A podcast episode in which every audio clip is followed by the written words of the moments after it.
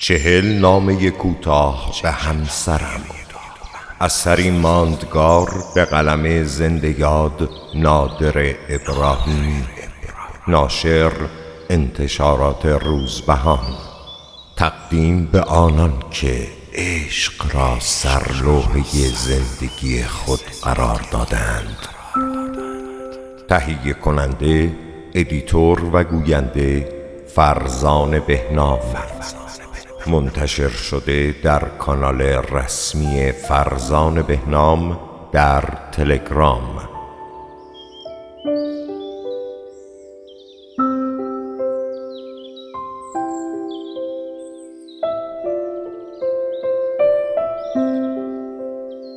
نامه سوم.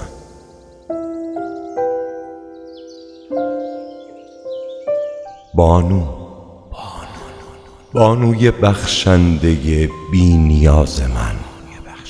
این قناعت تو دل مرا عجب می شکند. این چیزی نخواستنت و با هر چه که هست ساختنت. این چشم و دست و زبان توقع نداشتنت و به آن سوی پرچین ها نگاه نکردنت.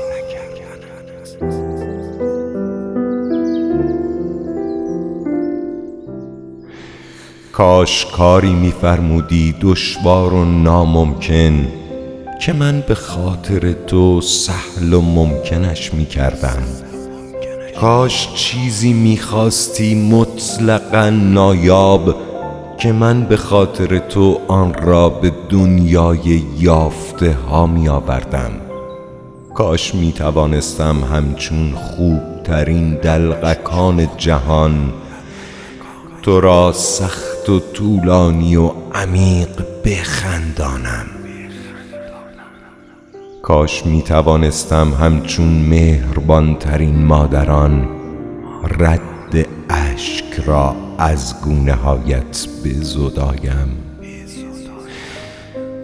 کاش نامه بودم حتی یک بار با خوبترین اخبار. کاش بالشی بودم نرم. برای لحظه های سنگین خستگی هایت کاش ای کاش که اشاره داشتی امری داشتی نیازی داشتی رویای دور و درازی داشتی.